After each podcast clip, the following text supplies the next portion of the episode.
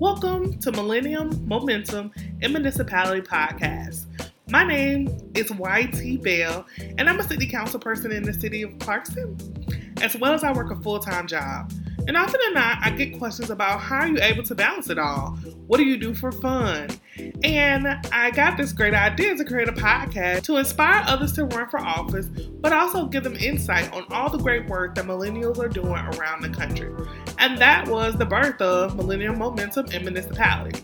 This podcast will travel all around the country and interview other millennials that serve in an elected capacity on the local level to give insight and educate and bring awareness as well as to encourage other millennials to run for office.